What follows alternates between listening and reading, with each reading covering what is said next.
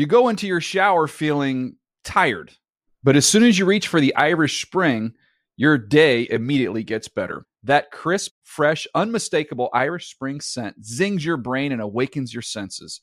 So when you finally emerge from the shower, 37 minutes later, because you pay the water bill so you can stay in there as long as you want, you're ready to take on the day and smell great doing it. Irish Spring Body Wash and Bar Soap. Fresh, green, Irish. Shop now at a store near you. You never want to find yourself out on the water fishing without the essentials. So it's best to always pack a Columbia PFG Solar Stream Elite hoodie to protect against the sun. I mean, it provides great protection and it's really breathable so you don't get hot. That's a win-win. Columbia PFG has a lot of great gear, so before you head out on the water, head over to Columbia.com slash PFG to shop their performance fishing gear. Getting ready to take on spring? Make your first move with the reliable performance and power of STIHL battery tools. From hedge trimmers and mowers to string trimmers and more, right now you can save $50 on select battery tool sets. Real STIHL. Offer valid on select AK system sets through June 16, 2024. See participating retailer for details. If a new house is on your wish list in the next five years, grow your savings faster and experience your dreams with an Ohio Homebuyer Plus account from Kemba Financial Credit Union. A savings account specifically designed to save for a new home where you can earn 7% APY, a $500 matching bonus, and a $1,500 mortgage closing cost credit. Learn more at Kemba.org. Offer expires March 31st, 2025. APY equals annual percentage yield. Restrictions apply. NMLS 292230. Equal housing lender. Federally insured by NCUA. You know that feeling when you walk into your home, take a deep breath, and feel new? Well, that's what it's like to use Clorox Scentiva. Because Clorox Scentiva smells like coconut, cleans like Clorox, and feels like energy. It'll elevate any cleaning routine to not just clean, but also make every room smell like a tropical coconut getaway. Discover how Clorox Scentiva's powerful clean and refreshing scents can transform your space. Get yours in coconut or other fabulous scents at a nearby retail store.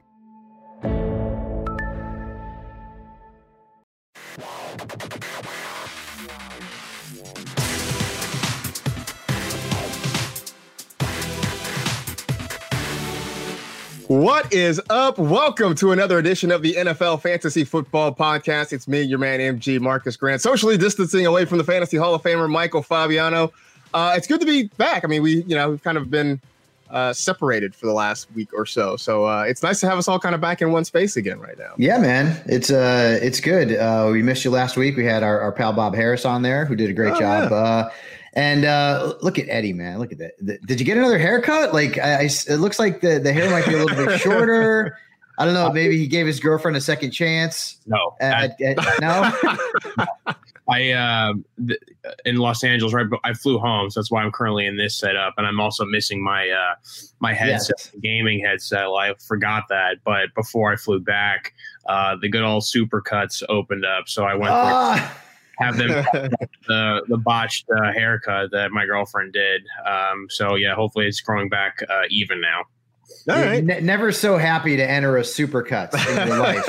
Yeah, I'm guessing. The guy noticed too. It was so embarrassing. He's like, yeah, it's just, he's like, it's pretty messed up. It's like nothing is even here. I was I feel like I feel like for a lot of you know barbershops and salons that are that are starting to reopen, I'm sure they're getting a lot of that. A lot of people Yeah. walking in where it's like, oh, you did this yourself, or Yeah. like you know you had Mhm. somebody who's not a professional do this. I'm sure they're getting a lot of that right now. Yeah, So- no doubt.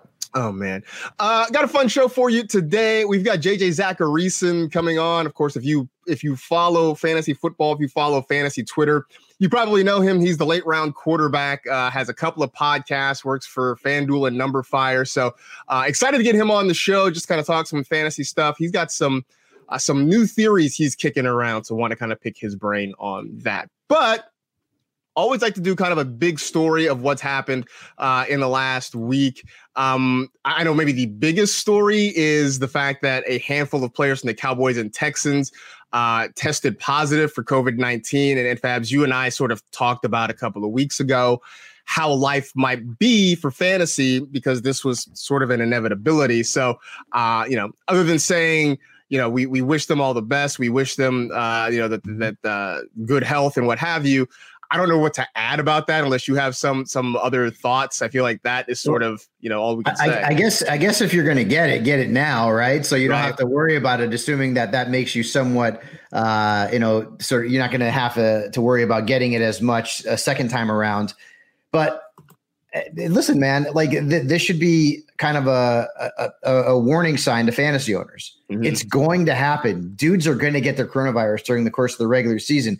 So you need to make sure that you talk to your commissioner about expanding rosters. If you're in Superflex or two QB leagues, maybe going to a team quarterback, uh, putting in a, a, a spot there uh, for COVID 19 players, also a designation, adding injured reserve spots. You're going to have to change the way that you play fantasy football this season uh, because of the threat of the coronavirus. But uh, for Zeke, I mean, I guess, like I said, better now than like in, you know, October. October, right? Exactly. Um, the other big story from the last few days, and, and this is something that has sort of been kicking around, I think, even before we talked about this pandemic. Um, a two-game preseason could be coming as soon as this year.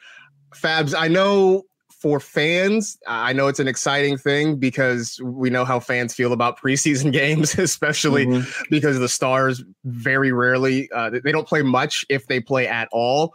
For us, though, I know we sort of use some of these games to get a feel not only of how well guys are playing or how they look, but who's getting snaps and who's getting playing time.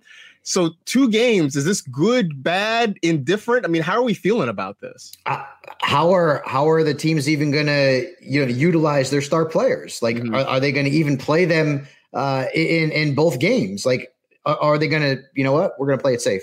Uh, you know, we have this coronavirus thing. Uh, we're going to play it safe, and we're just going to you know give these guys a few series in the first preseason game. Maybe in the second preseason game, it's more like week four of the preseason where you know the guys actually get a lot of touches. Uh, you know, they play for maybe a quarter or two. Uh, so Eh, but it's all uncharted territory, Marcus. Right? Uh, We we simply don't know. Uh, losing preseason games, as you said, might be fun for fans because ultimately some of these preseason games uh, not very meaningful. But it also uh, doesn't allow us the opportunity to to sort of evaluate uh, playing time, snaps, touches, etc. As you mentioned, it's a different world, bro. And I mean, you know, we, we we've talked to Austin Ekeler, and you know, Austin thinks this season is going to start slowly from a statistical perspective because they, I mean, guys haven't been around each other in, in normal settings in OTAs, and, and they're going to be around each other in camps, uh, training camps for the first time. Although some of these guys obviously have gotten together. You know, you're seeing you know Tom Brady and the Buccaneers. You've seen stuff about you know Matt Ryan and, and others and Josh Allen getting the te- the guys together. But it's it's totally different than being actually uh, you know at OTAs or in camp. So uncharted territory, my friend. So it's going to be very interesting and a little more difficult for us who uh, who analyze the game to do that because less football. Yeah, I, I would I would think if anything, maybe it it helps uh when you're talking about deeper rosters and deeper leagues. I know for for the folks who are into dynasty football, maybe this helps because you can see some of those guys who are further down the depth chart. Mhm. Um, I- I guess the, the only thing that comes to mind for me is last season uh, when Sean McVay decided he was not going to play any of his starters, any snaps at all in the preseason, which was sort of frustrating for a lot of us who were trying to figure out what Todd Gurley's situation was going to be Right. and trying to figure out how healthy he was. Uh, so I think I think we may have more of that where you know those those frontline guys probably aren't going to see much time. Mhm. And so I guess if you're in a deep league, maybe this works out for you because you can see a lot of those guys, uh, a lot of those depth guys uh, get some opportunity there. And think about it too. Beginning of the season, especially with young players, with rookies who have never stepped field in, on a National Football League field, and you know, Tom Brady. Although I, I think maybe it's lesser for Brady because you know he's a veteran and uh, he's going to be able to sort of gain that rapport a little bit quicker. But you know, like a Jarrett Stidham is the new starter for the Patriots. At least that's what we project. You know, Joe Burrow with the Bengals, uh, Nick Foles, you know, with Chicago. I mean, there's there's a lot of examples of that. And then you go into the regular season, right? There's no home field advantage if there's no fans. nope. so suddenly you're analyzing things differently. So you're going into the season as an analyst and as a fantasy fan with less information, with less game film to watch if you do such a thing.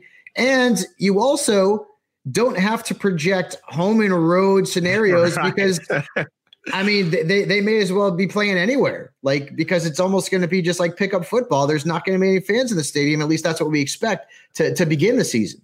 Yeah, it. I immediately thought of Ben Roethlisberger, right? A guy who is notorious for his home and road splits. Even Drew Brees, another guy. Mm. Although I, I feel like for Brees, some of it has to do with playing indoors versus outdoors. Sure. Um, but yeah, I mean, for guys who who are notoriously better at home versus on the road, is this going to make a difference? Yeah. No idea. We have yeah. no idea. And Seattle, like think about Seattle. Their home field advantage is huge. So is Arrowhead Stadium. Yeah. Cheap, right. Not going to happen anymore. Uh, at least not not to begin with. At least that's not where what we're sort of projecting at this point. So yeah. Well, that's going to be interesting. Obviously, we'll get more information about it as we get closer to the start of the preseason. I mean, right now, I think the Hall of Fame game is still scheduled to go forth uh, in early August we'll see if that happens. We'll see mm-hmm. if there are fans in this. I can't imagine they're going to to put fans in the stands, no. especially with like all the cases spiking now, right across the country. Yeah, I don't, I don't, I don't know that they would have fans. Which also means, and I don't know, maybe have they have they postponed the Hall of Fame induction ceremonies? I I don't I don't, I don't remember if that's happened. I, I I feel like there's going to be some sort of ceremony, but I I would imagine that it's maybe it's virtual, but I I, I don't right. know. But I think they were talking about going along. The NFL has gone along with everything. I mean, it has. It's just been different. Yeah, it, it also has helped that for the NFL there hasn't you know, there has been no games, right? Everybody else, you know, the NHL, the NBA, you know, they were in the middle of their seasons. Mm-hmm. Baseball mm-hmm. was was in spring training and about to start its season. Mm-hmm. The NFL had pretty much wrapped everything up. I mean, the the the draft, yeah, it, it, sucked to not have fans there, but you can do it virtually. Yeah. Uh, you know, all that kind of stuff. So we're now starting to get to a point on the calendar where the NFL has to make some hard decisions. Because I can't imagine doing a Hall of Fame induction ceremony and not having fans there. I mean, that is, mm-hmm. I think, part of the event there. So yeah. Uh, I don't know. So, uh, yeah. So there you go. That's uh, that's our big story for right now. Joining us now. You know, normally when we have guests, I usually say joining us now on the phone, but we're in a new world now. So joining us now on our stream here uh, is the one and only JJ Zachariason. You know him on Twitter as the Late Round Quarterback. He's the editor in chief of FanDuel and Numberfire. He also hosts the Late Round Quarterback podcast and the Living the Stream podcast. JJ, it's been it, we're overdue to have you on this show, so I appreciate you coming on. Please tell me that I got all of that big introduction right for you. Crushed it, man. You crushed it as always. Awesome. I appreciate that. Um, so the reason uh, one of many reasons I wanted to have you on the show is because uh, a few weeks ago on the late round quarterback podcast, you sort of played against type, right? I mean, we know you as the late round quarterback, but you had a pod. Uh, for those who, who haven't heard it, um, evolving the late round quarterback strategy where you sort of advocated for maybe not always going that route. Uh, and so, I mean, just kind of walk me through what changed your thinking, what kind of led you down that path. Yeah. So, I mean, if you think of of why the late round quarterback strategy and approach works, uh, it's really a supply and demand thing, right? You know, you're starting one quarterback in, in every single quarterback league, and, and that's why we're getting all these usable quarterbacks late in drafts because people don't need to to reach for quarterbacks, right? And through the years, you know, I wrote my ebook originally, the late round quarterback, back in 2011 or 2012 and, and during that 2012 season, we saw five quarterbacks being drafted in the first two rounds of drafts. And through the years, that's obviously shifted. It's changed. And I, you know, it's not. It's just. It's it's partially because people have become more aware of just the strategy in general, but it's partially because the quarterback pool got really, really good and talented, right? Um, but through the years, uh, all of that shifted, and it's funny because back when I wrote that book, you know, eight years ago or whatever, um, the round eight was really where the 12th quarterback was being drafted. And at round eight, I said to myself, you know, the opportunity cost isn't very significant here. So that's when you can can can go after your quarterback and feel confident going after your late round quarterback around that time. If you look at last year, the QB six was being drafted in round eight, right? So if the if the opportunity cost wasn't that significant in 2012 for me, it shouldn't be, you know, here in 2020 either. And I think that so it's that combined with the fact that fantasy managers are getting smarter uh, and the consensus is getting smarter. We know the value of a rushing quarterback and the importance of a rushing quarterback. And what we're seeing is a shift in, in the way that we're ranking players and seeing them in ADP, where Kyler Murray and Dak Prescott and Josh Allen and these players who do a lot with their legs, uh, they're now finally being appropriately valued. Um, and that's really shifting my mind to saying, okay, if this QB six, let's say, or even this QB three in some expert leagues is going in the in round seven or eight or nine, where we know that the opportunity cost isn't very significant, then going more with that middle round quarterback approach kind of makes sense because the market has become more efficient with how they're valuing those quarterbacks. Yeah, I know when I'm doing drafts, uh, and Marcus knows me, man. I always wait, dude. I, I always, always wait. But there comes a point where, like, I, so, something, something sort of pops up, and I'm like, wait a minute. I'm in the, I'm in the seventh round, and Russell Wilson's still there, or I'm in the eighth round, and, and, and Josh Allen's still there. And at that point, because and Marcus, I know that we did a draft uh, several weeks ago where I ended up taking Lamar Jackson because right. I think he was there in the third or fourth round, and I'm like, which you which want to floored talk, me. It floored me. you want to talk about going completely out of character? I'm like, hell, I'm going to take him. And typically, that's not going to happen.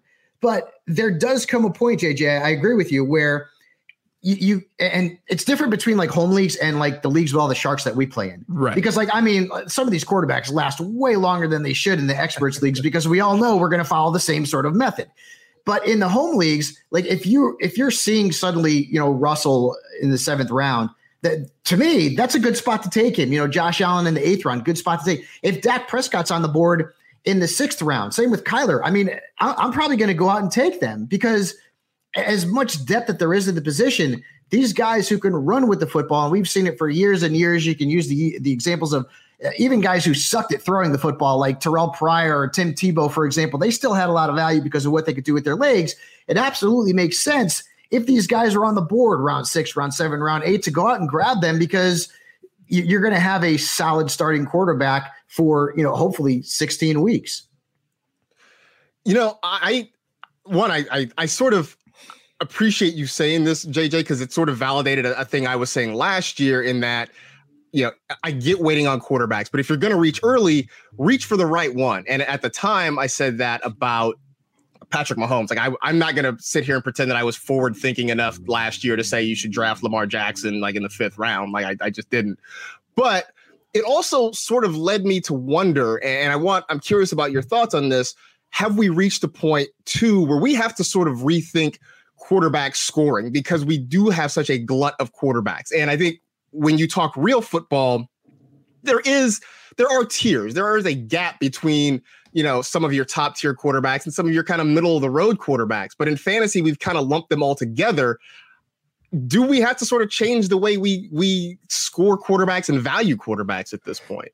Yeah, you know, I, I do think that that conversation needs to happen. Um, but I also think that oftentimes we, the community, whoever's setting that that precedent, uh, we we often think that changing like quarterback passing to from four touchdowns to six touchdowns is going to make this dramatic impact when it's really not. Mm-hmm. Uh, if you look at things on a game by game basis, you know, if you look at things from a season long perspective, sure, obviously Patrick Mahomes, who's projected to, to, throw 40 touchdowns versus a guy, a baseline guy who's projected to, to throw 25, that's a 15 touchdown difference times two points. That's 30 more points that Patrick Mahomes is giving you per week. But on a, on a per week basis and a week to week basis, the real reason why you can stream quarterbacks, for instance, is because they're the most predictable position in fantasy football, right? So it, that doesn't necessarily take care of that advantage that you have at the quarterback position um, and, and, the fact that these guys are on the waiver wire and that you can still pick them up off the waiver wire and stream them. So if you're going to make changes to scoring, what I've found is that you need to make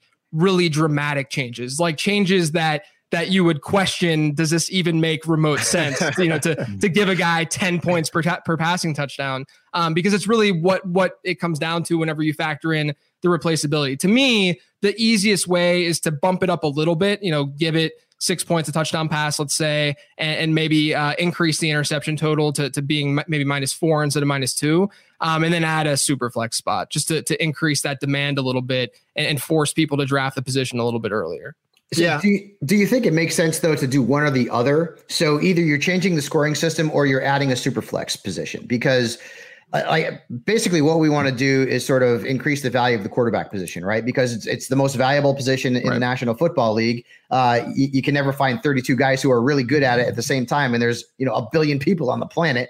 But if you if you add that that super flex where most people are going to be starting a second quarterback then rather than increase or decrease some of the statistical uh, rewards that you get in fantasy leagues maybe that's sort of the simple answer and an answer that a lot of people who are kind of just playing casually would rather see than completely overhauling uh, a position scoring. Yeah, I totally agree. I at least think that that's a great like transition spot, right? Where we can we can see okay, we're playing in these single quarterback leagues this has been hacked. We've we've figured out ways to to take advantage of this. So now we're going to add this super flex spot. Let's see then over the next five years or so how how ADP changes and how people are reacting. And and you know honestly, it's going to force us as content creators to create more interesting and, and more strategic content around super flex leagues where we're going to discover you know different strategies and ways of, of attacking those leagues and then sure eventually we might figure out that we can hack those too but i think that it's a very very logical step to sort of make the quarterback position more valuable uh, changing gears a little bit, you wrote a series about how to find breakouts, and like I, I love the I love your your cross pollination because you write about how to find them, and then on you you you know shift people to the podcast where you actually name the guys that you consider to break. Hey man, it's genius. Like I'm not knocking it in the least bit, but what I thought was interesting because you do sort of uh, analytically break down how you consider a breakout and the things that people should look for when they're talking about breakouts, whether it's running back, wide receiver, tight end. It it got me to thinking though, because especially for us, you know, us industry folks who are always drafting against each other and like we're reading each other's work, we're listening to each other's podcasts, we have an idea of how some other people think and who they like.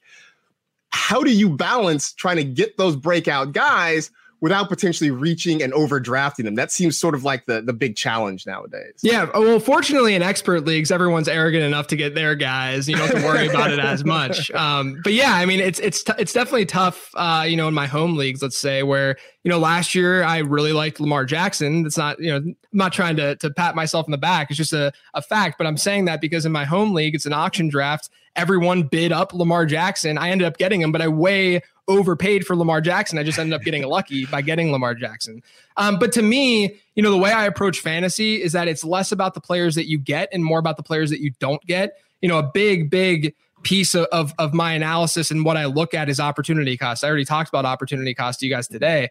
Um, but it's really, you know, the fact of you know, when we're when we're drafting Travis Kelce in the second round of drafts, we're saying, "Oh, I'm excited, I'm getting Travis Kelce." But really, what you should be looking at is what you're not getting when you take Travis Kelce, and what you're not getting when you take Travis Kelce, you know, at times is a really good running back in Miles Sanders who could who could blow up and be a top five guy. It's a, a Chris Godwin type who could be a top five guy with Tom Brady. You know, it's it's there. There's this opportunity cost equation that I think goes overlooked a little bit, instead of focusing on those guys, I'm more so focusing on what I'm not getting. And so from that perspective, um, my consideration set and guys that I'm targeting and, and, getting in drafts is larger rather than smaller. And I sort of approach it the same way with trades, right? There, there are guys that I want to avoid, and there are guys that I just don't really want on my fantasy team. That number shouldn't be large. That number should be small because there's a lot of usable players in fantasy football, right? right? So when I'm mm-hmm. targeting in a trade, let's say, I'm looking for teams that have or, or that need what I have and I'm giving them those things that I have that they need. And I'm I'm open to getting a lot of the players on those rosters. You know, I'm not just targeting individual players whenever I'm looking for a trade. So to me, it's about making your consideration set really big. And of course, you have your favorites. Of course, you have your your favorite breakouts and so on. Um, but I'm really open to, to picking a lot of different guys. So has your has your strategy changed as it pertains to tight ends going into this year though? Because so uh, obviously, you know, it's going to be Kelce, it's going to be Kittle, you know, Zach Ertz, it's it, eh, eh, top three. Uh, you've also got a lot of young guys at that position who could bust out, who could be like this year's Mark Andrews, right? I mean, like I can give you a half a dozen right, right, off the top of my head. So if you and I'm never, I've never been the type to go after a Kelce or Kittle because I don't want to miss out on that number two running back or miss out on that number one wide receiver because I have to go out and get these guys so early. So I'm always looking late. Now, last year the strategy only worked in the case of Mark Andrews and in case of Darren Waller. Other than that, if you went early tight end, and I'm not talking about Kelce, Kittle, or Ertz, OJ Howard was a bust. Evan Engram got hurt. Uh, Vance McDonald was a disaster. Uh, David Njoku was was terrible. Austin Hooper ended up being very good uh, as well. But this year, going into your drafts, if you don't get one of these top guys, like at what point in your draft are you thinking, okay, I've punted tight end this long it's time for me to go after the position because I feel like you can wait even longer than ever if you really have confidence in some of these young upside players. Yeah, totally agree. And that that's really been my approach historically. I, I rarely get the elite guys, you know, the Travis Kelces of the world, but I at least understand getting those guys as opposed to the middle round ones that you mentioned that that busted at a pretty high rate last year, whether it was Evan Engram or or, or whoever. Um, mm-hmm. And really, numbers bear that out. If you look at since 2011, if you look at all top 12 tight ends by ADP, the correlation between where those tight ends were drafted and how many fantasy points they scored was zero. Meaning the, wherever you, the, the tight end 12 within that sample was scoring as many points as the tight end one from a predictability standpoint. Now, if you look at it from the tight end one to the tight end six, there is some correlation, which tells us that the middle round tight ends, the guys that you just mentioned, Fabs, and guys of old, you know, Greg Olsen, who was drafted in the middle round for so many years, he was fine. He was just never giving you that really elite ceiling. And that's really what you need to have a, a true difference maker at the position um, because you're only starting one of them in your lineup. So uh, if you look at it from that perspective, middle round tight ends are usually the one of the worst bets in fantasy football. I think that's still the case this year for the most part, unless you find drafts where some of those guys drop a little bit. Um, but you know, guys like Waller this year, uh, it's just tough to get behind them given not only what we've seen from history, but like you mentioned, every year there are these athletic tight ends that break out uh, that end up, you know, reaching that that top three or four status. And I think this year you can pinpoint. You know, I, I wrote a, a how to find a breakout tight end article, and I'm going to be going over some of my examples on my show this this next week. There's like ten of them that I could walk yeah. through. I mean, there's there's so, there are so many reasonable, logical late round tight ends yeah. that you could target this year. That it just I I get the allure of going with Travis Kelce. Uh, I certainly mm-hmm. do. But at the mm-hmm. same time, it's just hard to to ignore what you can get in the 11th yeah. and 12th round. Uh, well, Gesicki, Hurst, right, right. Hockenson, Jarwin, Fant, uh, Smith, Thomas. It's ridiculous. Well, it's right. funny because I, you know, having done you know, between mock drafts and regular drafts, I will say that I am sort of on the, the either end of the spectrum, right? Where I've had, I have a couple teams where I, I went out and I got George Kittle early, and I've got a couple where I went out and waited and I got, you know, Gesicki or Fant or what have you. I feel a lot better about those teams than the the few handful of times where I, you know, somehow just, you know, threw up my hands and drafted Hunter Henry in the middle rounds. Like I yeah. felt like I felt like, you know, at least on the one end, if I have Kittle, I know that there's going to be solid production there week to week. On the other end, if I have Gesicki, look, I, I expect and I hope for the breakout, but I also know that I didn't spend a lot in draft capital to sort of get there. I got Hunter Henry in like the seventh or eighth round, and I just kind of looked at it, and it was like it just sort of laid there as a pick, and I didn't quite know right. what to do with it. So I, you know, I think and it it comes back to you know the phrase opportunity cost, which is sort of the the secret word for the show apparently today.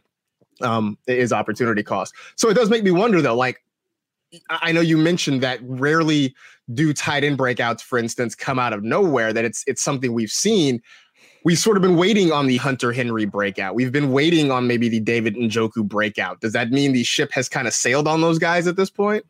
Yeah, I mean, there's some guys that I definitely think that's the case. You know, the one of the things, as you mentioned in the "How to Find a Breakout Tight End" article um, that I found, is that a lot of these guys don't come from nowhere from the perspective that they had some sort of target share the previous season, and by some sort of, I mean in that 10% range, which sounds low to a lot of people. That's actually like a top 28, top 25 uh, target share for the tight end position. And usually that's where these breakout tight ends were, or that, that's where they were the previous season, right? So, you know, the, the biggest example is like a Rob Gronkowski, where, uh, you know, 2011, he has his big breakout year. He still did something his rookie season. You know, the, a lot of these guys were doing something.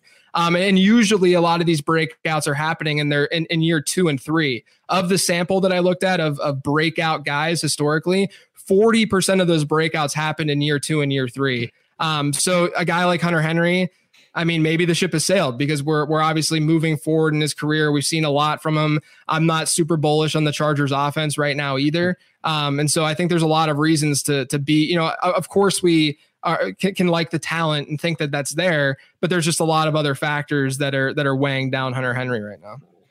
So uh, typically, right now, a lot of the drafts going on are best ball, right? Mm-hmm. Uh, at least it should be. It's way too early to do redrafts, although some of us are doing them for magazines and, and other publications and that kind of thing. So when you're doing best ball leagues, are you finding yourself taking shots uh, late on Cam Newton and Antonio Brown, or are we kind of over those two players at this point?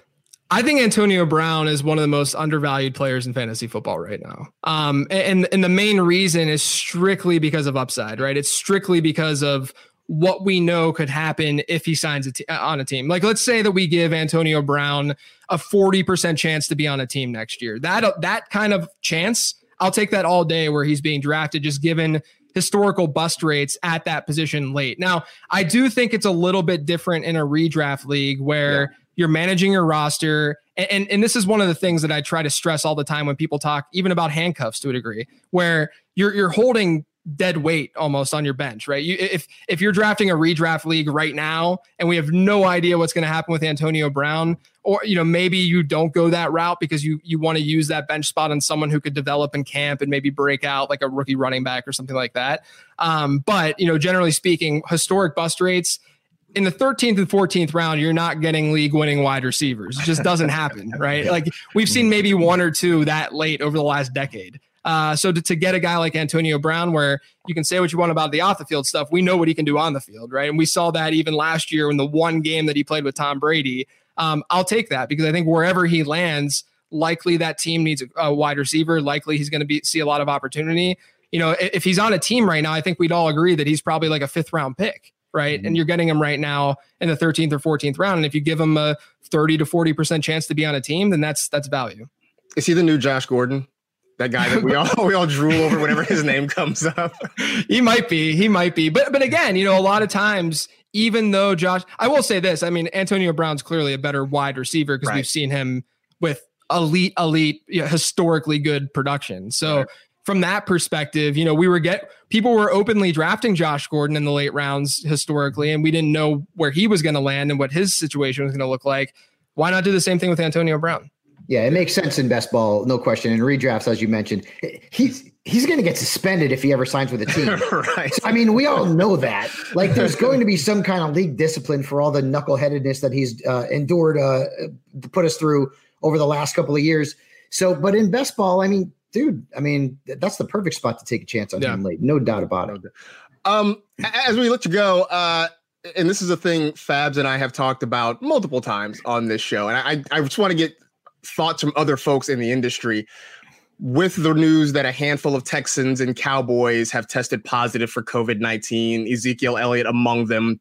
Have you thought about, uh, have you talked about anywhere how rosters, how leagues are going to look different? Because we're obviously going to have to make adjustments because uh, inevitably guys are going to test positive and have to sit out. Have you started to have those conversations about what your leagues are going to look like in this new coronavirus era now?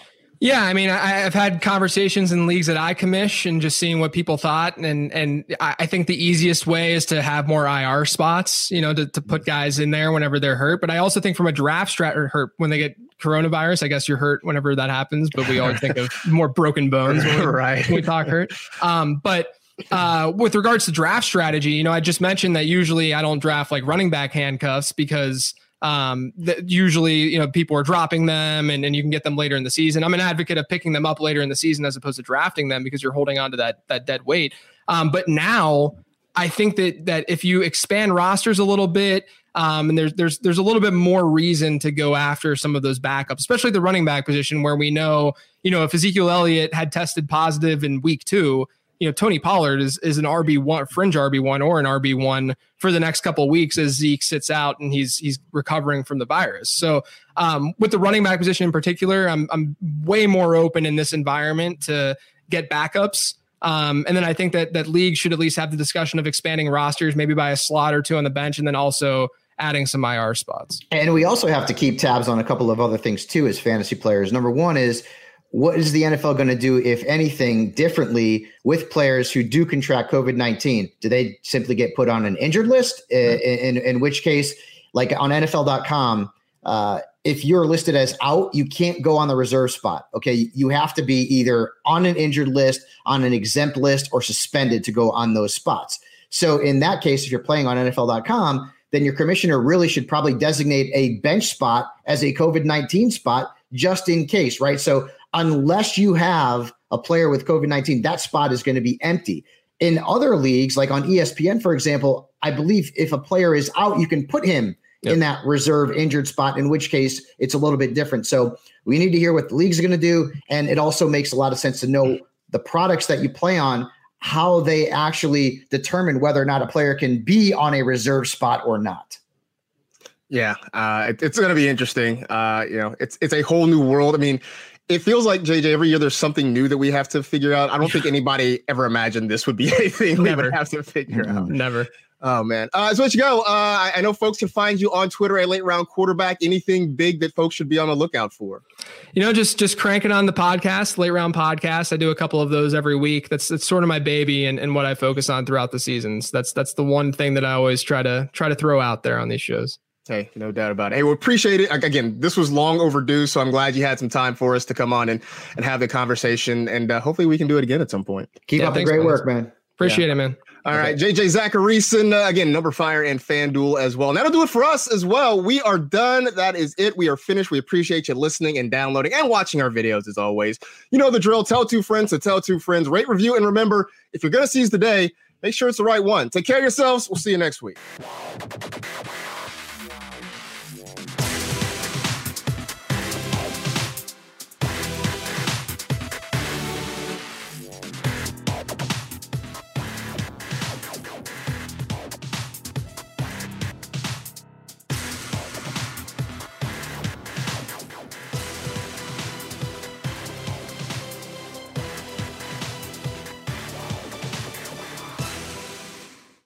You go into your shower feeling tired, but as soon as you reach for the Irish Spring, your day immediately gets better. That crisp, fresh, unmistakable Irish Spring scent zings your brain and awakens your senses. So when you finally emerge from the shower, 37 minutes later, because you pay the water bill so you can stay in there as long as you want, you're ready to take on the day and smell great doing it. Irish Spring Body Wash and Bar Soap. Fresh, green, Irish. Shop now at a store near you. Managing your diabetes just got easier. The powerful new Dexcom G7 lets you see your glucose numbers on your compatible watch and phone without finger sticks. And because Dexcom G7 is the most accurate CGM system, you can be confident in your food, exercise, and medication decisions. And all those decisions can lead to big results like more time in range and lower A1C. Get started at Dexcom.com. Dexcom data on file 2023. If your glucose alerts and readings from the G7 do not match symptoms or expectations, use a blood glucose meter to make diabetes treatment decisions. For a list of compatible devices, visit Dexcom Dexcom.com slash compatibility. If a new house is on your wish list in the next five years, grow your savings faster and experience your dreams with an Ohio Homebuyer Plus account from Kemba Financial Credit Union. A savings account specifically designed to save for a new home where you can earn 7% APY, a $500 matching bonus, and a $1,500 mortgage closing cost credit. Learn more at Kemba.org. Offer expires March 31st, 2025. APY equals annual percentage yield. Restrictions apply. NMLS 292230. Equal housing lender. Federally insured by NCUA. You know that feeling when you walk into your home, take a deep breath, and feel new? Well, that's what it's like to use Clorox Scentiva. Because Clorox Scentiva smells like coconut, cleans like Clorox, and feels like energy. It'll elevate any cleaning routine to not just clean, but also make every room smell like a tropical coconut getaway. Discover how Clorox Scentiva's powerful clean and refreshing scents can transform your space. Get yours in coconut or other fabulous scents at a nearby retail store. I'm so excited to tell you JC Penney and country music singer-songwriter Walker Hayes are partnering together on a new limited time men's collection for the everyday guy. What I love about Walker Hayes is his laid back nature. He's a family man and being a country megastar while also having seven kids. You know, he likes to keep his style cool and casual. This new collection is perfect for the guy living the t shirt life or someone wanting some fresh options that feel just as good. It's easy to wear, affordable styles that celebrate the ultimate family man, along with the quality, durability, and sensibility dads appreciate. Available online Saturday, May 4th at jcp.com and in store Thursday, May 16th, just in time for Father's Day. Limited time only. JCPenney, make it count.